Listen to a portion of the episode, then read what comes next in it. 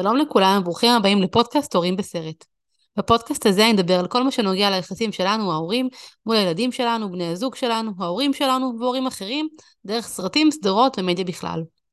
אני דנה אביעד, אני יועצת זוגית ומנחת הורים לגילאי שנתיים ותשע, ובפרק הזה אני רוצה לדבר איתכם, איך לא, על מבחן ההורים הגדול.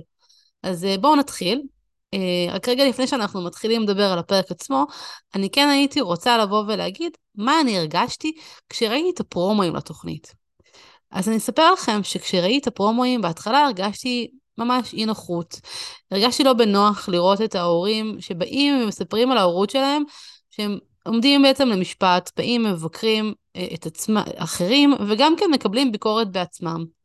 לי באופן אישי מאוד קשה עם אה, שיפוטיות אה, בנושא הכל כך רגיש הזה של ההורות. וקשה לי באמת גם כן לחשוב על פורמט כזה שהוא טלוויזיוני, שבאמת מעמידים לראווה הורים ואת הגישה שלהם, ונותנים בעצם לעולם לשפוט אותם. גם ככה תוכניות ריאליטי הן מאוד שיפוטיות, והרבה פעמים אנחנו רואים יוצאי ריאליטי שמספרים על הטוקבקים הכל כך קשים שהם קיבלו, ואני חושבת לעצמי שאם אני אקבל את זה על ההורות שלי, זה יהיה לי ממש קשה לקבל את זה. וזה משהו שהיה לי מאוד קשה לחשוב עליו כקונספט אה, של תוכנית ריאליטי. אה, עם זאת, בגלל שאני מנחת הורים, חשבתי לעצמי שאני חייבת לראות את התוכנית ולראות מה קורה שם, אה, ולו בשביל באמת לבוא ולדבר עם ההורים שאני מנחה, או בכלל אה, איתכם למעשה, ולספר לכם קצת על מה ש... איך אני רואה את הדברים, אה, טיפה להסתכל על הדברים בצורה יותר ביקורתית, אה, וגם אה, לנתח את הסיטואציות השונות, לא רק בהיבט של האתגרים, אלא גם בהיבט הבין-הורי. כלומר, כל האינטראקציות שקורות שם בין ההורים, זה גם כן משהו שאני הולכת לדבר עליו במהלך הפודקאסט הזה. אז בואו נתחיל לדבר באמת על התוכנית עצמה. Uh, כשהתחילה התוכנית אז באמת התחילה בהצגה של הזוגות, כל משפחה הסבירה את הגישה ההורית שלה. דבר שאני מאוד אהבתי זה שבאמת לכל אחד יש איזשהו מין קו מנחה.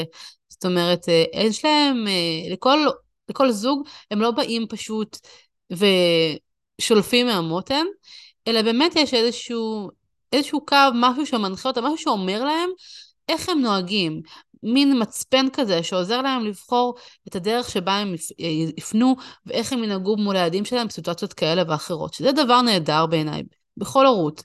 אה, זה, אפשר להסכים עם, המצפן הזה או לא להסכים עם המצפן הזה, אבל בכל מקרה זה שאנחנו יודעים באמת מה מוביל אותנו, יש איזו נקודת כוח מאוד גדולה. זה עוזר לנו להיות בטוחים יותר בעצמנו ובהורות שלנו, ומאפשר לנו לבוא ולהיות, לשדר גם כן קו אחיד לילדים וקו מאוד ברור. באופן כללי, אה, כאימא וכמנחה, אני חושבת שאחד הדברים החשובים זה שהילדים שלנו יבינו אותנו ולא יחיו באיזושהי אי ודאות. והדבר הזה שבאמת בכל משפחה יש איזשהו קו מנחה והילדים יודעים למה לצפות מההורים שלהם, הוא דבר נהדר בעיניי. וזה לא משנה שוב מהי הגישה ואיך ההורים בסופו של דבר מיישמים אותה. אני מדברת על זה כעיקרון כללי.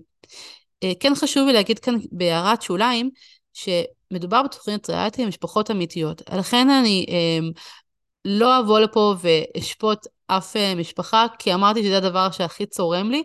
אני כן רוצה להסתכל על דברים במבט טיפה יותר מלמעלה, ולהסתכל על הדברים הטובים בכל משפחה. וגם כמובן אנחנו נסתכל על האתגרים, ואני אוכל לבוא ולהגיד לכם קצת מה הייתי עושה, או מה אני חושבת שהדבר הנכון, אה, או איך אני בגישה שלי הייתי נוהגת. זה לא בכך הדבר נכון, איך אני בגישה שלי הייתי נוהגת.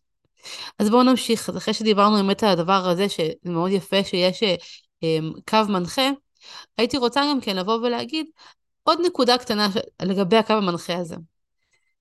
צריך לזכור שבסופו של דבר, גם כשיש לנו קו מנחה, אנחנו בני אדם. ויש ימים שאנחנו עייפים, ויש ימים שאנחנו עצבנים, ויש ימים שאנחנו לחוצים, וזה לפעמים, זה לפעמים זה לא ימים, לפעמים זה תקופות. לפעמים יכול להיות שעכשיו אני בתקופה של מעבר דירה, ואני בטירוף של אריזות ואין לי כוח לכלום ואני עייפה מאוד, ובתקופה כזאת, גם אם יש לי קו מנחה, יכול להיות שיהיה לי הרבה יותר קשה לפעול לפיו.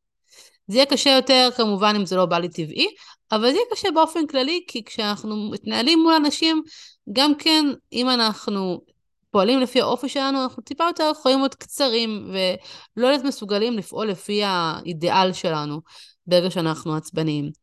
זה משהו שקצת יותר קשה לראות אותו בתוך התוכנית, כי בתוכנית כמובן אנחנו מקבלים הצצה. וזה הדבר השני שחשוב לי לבוא ולומר על התוכנית באופן כללי, בתור צפייה ביקורתית. אנחנו תמיד יודעים שלא מראים לנו הכל, אבל לפעמים קצת קשה לזכור את זה כשאנחנו צופים, ובמיוחד כשאנחנו שופטים באמת את ההורות של האחרים. לפעמים אנחנו רואים איזשהו מין שביב של סיטואציה. גם כן אם אנחנו מבינים את הקונטקסט, אנחנו אף פעם לא נבין את הקונטקסט הרחב. כי הקונטקסט הרחב הוא הרבה מעבר לכמה שעות האלה. הוא הרבה מעבר לשעה או לשעתיים או לסיטואציה. הרקע הוא גם כן הרקע של המשפחה, הוא הרקע של הילד, להכיר את הילד, להכיר את ההורים, להכיר את העולם שבו הם חיים, להכיר את הרצונות של כולם. ולכן, באמת כשאנחנו באים ואנחנו מסתכלים על התוכנית, אני חושבת שמאוד חשוב לנו גם כן לבוא ולשים לב שאנחנו אה, לפני שאנחנו שופטים, לזכור שאנחנו לא באמת מכירים את האנשים האלה.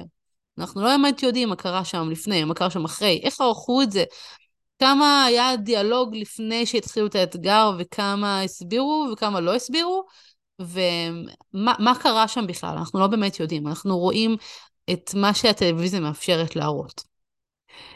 אה, דבר אחרון שאני אגיד לפני שאני ממש אכנס לאתגרים עצמם, אני חושבת שצריך עוד דבר לזכור, שהתוכנית בנויה בצורה כזאת של אתגרים. ואתגרים, כשמם כן הם, הם מאתגרים אותנו, הם דוחקים אותנו לקצה. זה אומר שיכול להיות שבסיטואציה אחרת הדבר היה פחות מוקצן, פחות בולט. נוסיף על זה שמדובר בהורים שהגיעו לתוכנית עם איזושהי אג'נדה והם באו ואמרו, הגישה שלי היא כזאת והיא מבוססת על דבר כזה או אחר. וברגע שהם באו ואמרו את זה, הם גם כן באיזשהו מקום התחייבו כלפי התוכנית, כלפי הצופים, שהם הולכים להראות איך הגישה שלהם היא הכי טובה. ולכן, במצב, בכל מצב הם ינסו, ככל הנראה, להתאים את התגובות שלהם לפי הגישה שלהם. האם הם היו פועלים כך גם כן אם לא היו מצלמות? האם הם היו אולי מתגמשים טיפה וחושבים שאולי בסיטואציה הזאת שווה לנהוג בצורה אחרת? יכול להיות. אנחנו לא יודעים את זה. אז חשוב גם לזכור את זה. חשוב לזכור את זה גם כן כשאנחנו שופטים את המשפחות וגם כשאנחנו שופטים את עצמנו. גם כן אם יש לנו קו מנחה, לפעמים אנחנו, הקשב שלנו לסיטואציה, למצב, לילד, יגרום לנו להסתכל על הדברים בצורה אחרת. יגרום לנו לסטות טיפה מהקו, לסטות ימינה, לסטות שמאלה, להסתכל עליו בצורה אחרת, ולבוא ולגשת לדבר הזה ממקום אחר, ממקום חדש, ממקום שאולי הוא כן יש בו נגיעה אמ, לגישה שלנו, אבל הוא לא בהכרח בדיוק הגישה שלנו עד הסוף, בלי לוותר. אז אחרי שקצת נתתי הקדמה לגבי התוכנית עצמה, הייתי רוצה לפנות ממש ממש לאתגרים, ובסוף אני אדבר טיפה על האינטראקציות בין הזוגות. אז בואו נדבר על האתגרים שהיו לנו. אז היו שני אתגרים. האתגר הראשון היה קיר הטיפוס. לגבי קיר הטיפוס ראינו כל מיני גישות, הגישה שיותר אה, אה, המשחקית ראינו, ראינו את הגישה הסמכותית יותר, אה, וראינו את הגישה הטבעית, ראינו את כמה גישות באמת של הורות. ואני רוצה להגיד לכם מה אני חושבת שהייתי עושה אם הייתי שם. אני אומרת אני חושבת כי אני לא, לעולם לא יודעת איך אני אנהג לו הייתי שם, בלי שהייתי שם באמת. אז אני חושבת שהדרך שאני הייתי מאמצת היא כן לבוא ולדבר עם הילדה שלי, לי יש ילדות, לבוא ולדבר עם הילדה שלי, לראות מי מעוניינת, לפני שאני בכלל ניגשת לאתגר, להסביר לה מה זה אומר. להגיד לה, יש קיר, הקיר הזה הוא מאוד מאוד גבוה. אנחנו הולכים, לת... צריך לטפס ולהגיע לכוכב שהוא מאוד גבוה. את תהיי עם רצועה, אבל יכול להיות שזה עדיין יהיה מפחיד. ואז לראות האם היא מעוניינת בזה. מההיכרות שלי עם הילדה, אני כנראה גם כן אבוא ואני אגיד לה מה אני חושבת שהיא תרגיש, כי אני יודעת, אני מכירה אותה קצת ואני מכירה את התגובות שלה.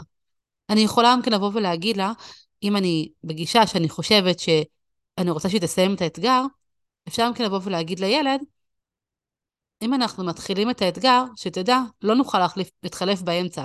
אם אתה בחרת, במקום אחותך, אני מדברת, אה, כי אני קצת מסתכלת על הגישה של ההורים הסמכותיים, אבל אם, אם את בחרת במקום אחותך, ואת רוצה את לעשות, ואת מתעקשת שאת תעשי את זה, תקחי בחשבון שגם כן אם יהיה לך מאוד מפחיד אחר כך, היא לא תוכל להחליף אותך. אז תקחי את זה בחשבון, ותחשבי על זה לרגע. תראי אם זה באמת מתאים לך. ולתת לה את הזמן, אולי אפילו לעזור לה לדמיין את הסיטואציה. ולעזור לה להבין את עצמה בפנים. ואז, אחרי שהחלטנו, כשניגשים כבר לאתגר, אפשר לבוא ולראות ולתת את המקום לילד, באמת לפחד שלו, ולתת לו כלים ורעיונות איך להתמודד אם אנחנו רוצים שהוא יצליח, אם אנחנו רואים שהילד רוצה לנסות, אה, לבוא ולהגיד לו, אוקיי, אנחנו רואים שאתה מפחד, אני רואה, בואו נחכה שנייה, בואו נסתכל, בואו נחשוב איך אפשר לעשות את זה בכל זאת. בואו נסתכל אולי באיזה דרך זה יהיה לך יותר מהנה, באיזה דרך זה יהיה פחות מפחיד. אולי אנחנו נתכנן קצת, אתה רוצה שאני אעמוד פה? להסביר בהיגיון. כל ילד כמובן אמ, לפי מה שמדבר אליו. יש ילדים שיותר ידבר אליהם אה, לבוא ולדמיין סיטואציה שהם הולכים להציל את הנסיכה, ויש ילדים שיותר יעזור להם הגישה המאוד ריאלית והגיונית, ולהגיד להם, תראו, יש פה חבל והוא שומר עליך, ואולי אפילו אם נראה לו מי מחזיק או איפה הוא תפוס, ונראה לו שהוא תפוס היטב. כל ילד זה מה שמתאים לו. אבל בסופו של דבר, אם אנחנו באים ואנחנו נותנים את הכלים כדי לעזור להצליח.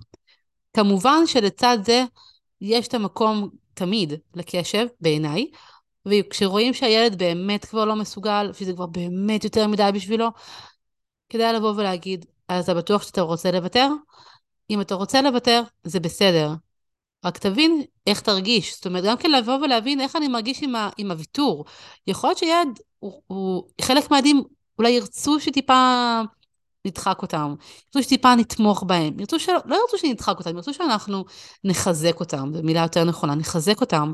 כי אם אנחנו נחזק, אולי הם, אולי הם צריכים שמישהו יבוא ויאמין בהם, אולי הם אומרים לנו, אולי בזה שהם מבקשים לוותר, הם למעשה מבקשים, בבקשה תאמינו בי.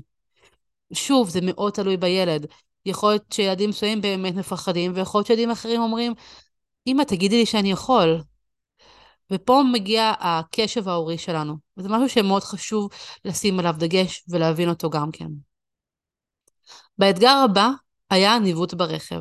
זה אתגר בעיניי שהוא מאוד מעניין, כי יש בו המון אה, אה, מקום להורים. הרבה מקום שאנחנו צריכים לחשוב איך אנחנו משחררים את זה. לשחרר זה אחד הדברים הכי קשים. זה לבוא ולהגיד, אני מורידה את ידיי ואני נותנת לילד או לילדה שלי לעשות במקומי. וזה משהו שהוא באמת מאוד מורכב, כי אנחנו מבוגרים. ואני תמיד אומרת שאחד הדברים הקשים זה להבין שהילד שלנו כל הזמן גדל. כי כשילד שלי נולד, אז הוא חסר אונים, והוא צריך אותי לכל דבר, הוא צריך אותי לאכול, הוא צריך אותי לישון, והוא צריך אותי לנחמה, והוא צריך אותי לכל דבר. הוא, הוא, הוא לא מכיר את העולם, הוא צריך שאני אכיר לו את העולם. כאילו, זה כל כך... כל כך זקוק לי, הוא כל כך חסר אונים. אמ, ועכשיו פתאום אה, אני, הוא גדל, והוא בן שנתיים, והוא כבר לא כזה חסר אונים. וכשהוא בא והוא בוכה והוא צורח, וואלה, הוא לא בהכרח כזה חזר חסר אונים. הוא רוצה משהו, אולי קשה לו, אולי מאתגר אותו, אולי אני לא מרשה לו, אבל אני עדיין רואה את הבכי שלו, ועדיין באיזשהו מקום אני צריכה להבין שהוא כבר לא התינוק שלי. הוא הילד הקטן שלי, הילד הקטן שלי שהוא כבר חכם יותר, והוא כבר מבין יותר, והוא משתמש בבכי הזה אולי כי הוא רוצה להשיג איתו משהו. אה, וזה המקום שבאמת לבוא ולהבין שהילדים גדלים. וגם בלשחרר הזה, ולתת לילד, לילד לנווט ולהסיר את ידיי, גם פה יש עניין של להבין שהילד גדל, ולתת לו את האחריות. אה, ופה באמת האתגר היה אה, בעיניי מעניין, כי זה המקום שלנו להבין שהילד שלנו גדל. או לתת לו איזשהו אתגר. מה לגבי האתגר הזה? איך אני הייתי עושה אותו? אז כמובן, כמו גם באתגר הקודם, וגם כן כנראה בכל אתגר אחר, אני תמיד חושבת שהדבר הנכון הוא קודם כל להסביר לילד מה הולך לקרות, להסביר להם בדיוק צעד אחר צעד, ולראות גם כן ולכוון. זאת אומרת, אם יש לי שתי ילדות, והילדה שלי, אחת היא בת חמש, והשנייה היא בת שבע, שבע וחצי, אגב, זה הגילאים האמיתיים שלהם, זה הגילאים שלהם. ואני יודעת שבת החמש שלי פחות טובה בימינה ושמאלה, אבל בת השבע כבר יודעת. אז אני אולי אגיד להם שבת השבע תבוא ותכוון, ואולי בת החמש לראייה מרחבית יותר גדולה טובה, ואז אני אגיד לה שהיא תכוון, אבל השנייה תגיד למצוא את הדרך לעשות את זה בצורה נכונה, ולעזור להן באמת אה, למצוא את הדרך להצליח באתגר. מצד שני, גם כן כן שווה לבוא ולהכיל מצב של אולי לא נצליח, וזה בסדר שלא נצליח.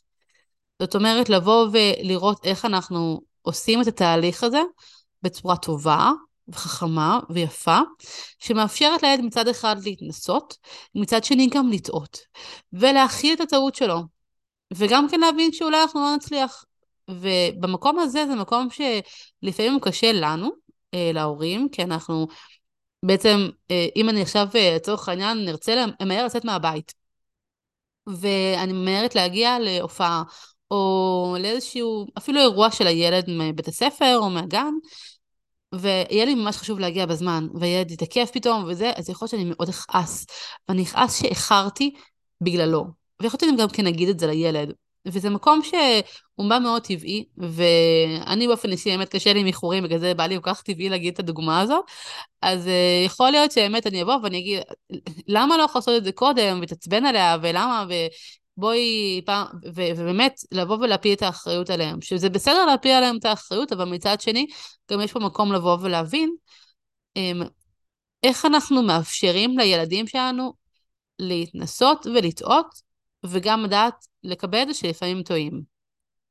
אז זה אומר שבעצם אם עכשיו אנחנו באים, אנחנו נכנסים לאתגר, אה, כן חשוב לדעת גם כן לשחרר, לא רק ברמת ה... ברמה הפיזית, לא רק ברמה הטכנית, הפרקטית, לא רק שם לבוא ולבוא ולהגיד, אני באמת אה, נותנת לכם להגיד לי ימינה או שמאלה, אלא לבוא ולשחרר את זה גם רגשית. לבוא ולהבין שאם אני אפסיד, זה בסדר, כי עברנו פה חוויה, כי עשינו פה ניסיון, כי למדנו משהו, כי אפשר לקחת מזה משהו גם כן. שזה הדבר הבא שחשוב לגבי האתגר הזה. האתגר הזה בעיניי הוא נקודה נהדרת ללמוד. ללמוד הרבה דברים. לילדים מסוימים זה יכול להיות למידה של אה, ניווט, באמת, הלמידה הכי טכנית. זאת אומרת, זה יכול להיות ממש למידה של איך היו פעם, אפשר להפוך את זה למשהו חווייתי ברמת הללמוד על ההורים. להגיד להם, תקשיבו, כשאני הייתי ילדה, לא היה דבר כזה ווייז. אם אני רציתי להגיע ממקום למקום, אני לקחתי מפה, והסתכלתי, ובדקתי מה הדרך, וכתבתי לי על דף, ככה הייתי מנווטת. אז זה גם כן מקום של למידה. זה אומנם לא למידה של איזשהו אה, ידע חדש, אבל שהוא ישמש אותנו בעתיד, אבל הוא כן ידע מעניין על ההורים, זה היכרות עם ההורים, זה מקום לבונדינג. אמ, זה יכול להיות ידע גם כן של התמודדות עם טעות, התמודדות עם כישלון, התמודדות עם חוסר אונים, התמודדות עם חוסר ידיעה. יש כל כך הרבה פתח אה, במקום הזה, שבו אנחנו מאפשרים, יש כל כך הרבה פתח ל, ל, ללמידה ולצמיחה ולגדילה, שלפעמים זה שווה מאוד לבוא וכן לנסות, לנסות לתת לילד לנסות משהו. אה, במת... ובמטרה שהוא באמת יהיה מסוגל אה, אה, ללמוד מזה משהו. אני כן אגיד משהו, כי אנחנו מן הסתם בבית, אנחנו כנראה לא נעשה את זה, את האתגר הספציפי הזה, אה, אבל כן חשוב, אם אנחנו כן מחליטים לבוא ולהתחיל לאתגר טיפה את הילדים, אני חושבת שאחד הדברים שחשוב להבין, זה שכשאנחנו מאתגרים את הילד, אנחנו, כדאי לשים לו אתגר שמתאים אה, ל, ל, ליכולות שלו פלוס קצת. זאת אומרת, לא לתת לו איזשהו אתגר שיתסכל אותו ברמה שזה יגרום לו להגיד, אני יותר בחיים לא עושה את זה. לתת לו אתגר קטן, כדי שהוא יוכל לחוות גם קצת תסכול, אבל גם קצת הצלחה. זאת אומרת, אם עכשיו, תחשבו שעכשיו אני לא יודעת בכלל בכלל לצייר. כלום, אין לי מושג, אני לא, לא יודעת להחזיק עיפרון, לא יודעת לצייר עיגול. ואז אני אבוא ואני אגיד לכם, בואו תציירו, תציירו לי דיוקן של אישה. ואני אבוא ויצא לי קשקוש בלבוש. זה יהיה תסכול שאין כמוהו. אני אסתכל על מה שאני רואה, ואני אסתכל על האישה, ואני אגיד, לעזאזל, אני לא מצייר יותר בחיים, אני גרועה בזה למות. אני בחיים לא עושה את זה יותר. אבל אם אני יודעת שאני כן מסוגלת לצייר אה, צורות בסיסיות, ואני אבוא ואני אגיד, אוקיי, בוא ניקח את זה לאנשהו, בוא ננסה לצייר בית ועץ.